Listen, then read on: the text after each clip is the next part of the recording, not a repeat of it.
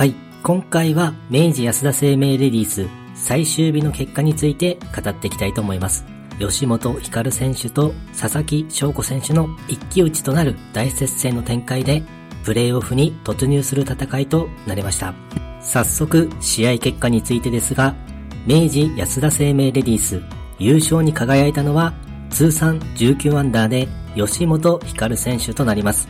吉本ひかる選手、優勝おめでとうございます。前半はなかなかバーディーが取れず、9番ホールでボギーが出てしまうのですが、11番ホールでは2打目を超ベタピンにつけてバーディー。ここから勢いがついていきます。13番ホールでは微妙な距離のフックラインのパットを決めてバーディー。15番ホールパー5では3打目をピンそばにつけてバーディー。16番ホールでは2打目をベタピンにつけて連続バーディーとなります。この時点で単独トップとなるのですが、佐々木翔子選手が17番ホールでバーディー、トップタイに並ばれてプレーオフに突入となります。前半はなかなかバーディーが取れなかったのですが、後半から思い切ってプレーするよう意識したのが良かったようですね。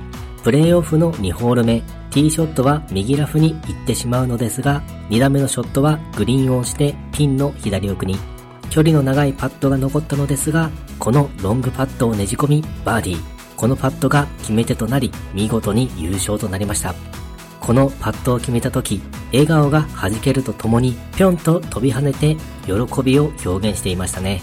そして優勝が決まった後は、大粒の涙が溢れていました。いや、ここ最近優勝した選手の涙を見てしまうと、ついついもらい泣きをしてしまいますね。今回大接戦で、吉本ひかる選手と佐々木翔子選手で首位が何度か入れ替わるなど、全く勝負の行方が見えないワクワクドキドキする白熱した展開でとても楽しめました。それでは最終成績について語っていきたいと思います。まずは2位に佐々木翔子選手。いやーとても惜しかったですね。一時は佐々木翔子選手が3打差のリードをしていた時もありました。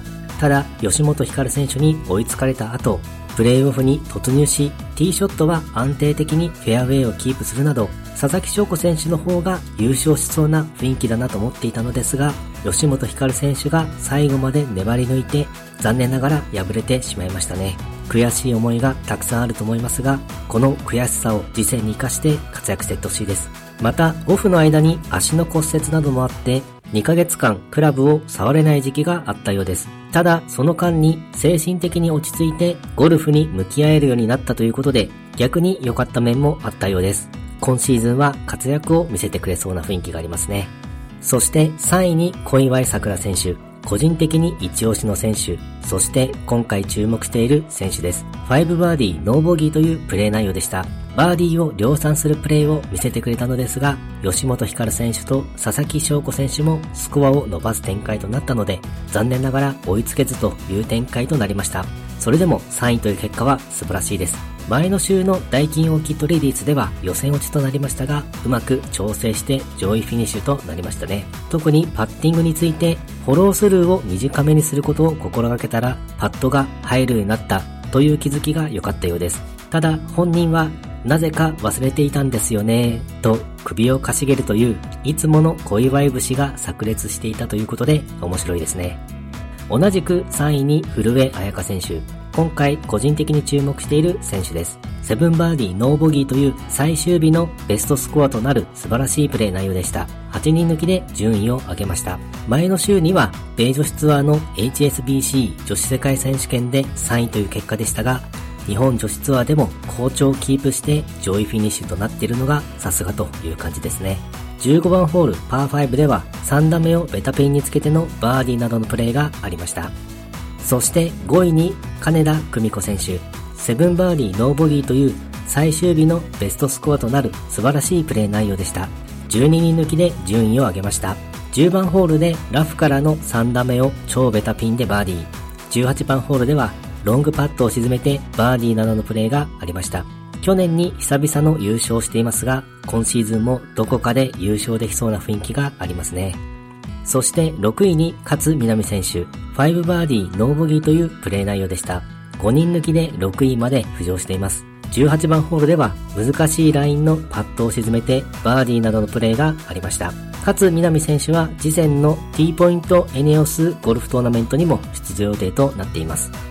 同じく6位に阿部美優選手、7バーディー1ボギーというプレー内容でした。16人抜きで順位を大きく上げています。10番ホールパー5では3打目がベタピンでバーディーというプレーなどがありました。そして10位に岩井明恵選手。今回個人的に注目している選手です。3バーディーノーボギーというプレー内容でした。ノーボギーはとても良かったのですが、バーディーをもう少し取りたかったですかね。前の週のダイキンオーキッドレディースに続いてトップ10入りを達成しています。次戦の活躍も楽しみですね。同じく10位に西村優奈選手。今回個人的に注目している選手です。3バーディーノーボギーというプレー内容でした。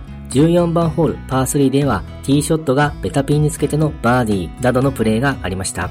今大会終了後、米女子ツアーに出場するために渡米することになっています。今後しばらくは米女子ツアーでの活躍を楽しみにしたいと思います。そして13位に高橋沙也加選手。11番ホールでイーグルが出ています。パー4となるので、ショットインイーグルでしょうか。素晴らしいですね。そして18位に上田桃子選手。7バーディー2ボギーというプレー内容でした。17人抜きで大きく順位を上げています。同じく18位に岩井千里選手。7バーディー3ボギーというプレー内容でした。初日は49位と出遅れていたのですが、大きく順位を上げましたね。そして23位に若林舞子選手、6バーディー1ボギーというプレー内容でした。15人抜きで順位を大きく上げました。そして26位にペソーン選手、5バーディーノーボギーというプレー内容で、16人抜きで順位を大きく上げました。そして41位に三ヶ島かな選手。今回個人的に注目している選手です。初日と2日目と優勝争いを繰り広げていたのですが、3日目最終日とスコアを伸ばせず、結果的に41位まで順位後退となってしまいました。次戦ではまた優勝争いに絡んでいってほしいです。そして43位にサイ・ペイイン選手、ディフェンディングチャンピオンでしたが、なかなか上位に行けずという感じで苦戦していましたね。はい。今回は明治安田生命レディース最終日の結果について語ってみました。今回もゴルフの話がたくさんできて大満足です。それではまた。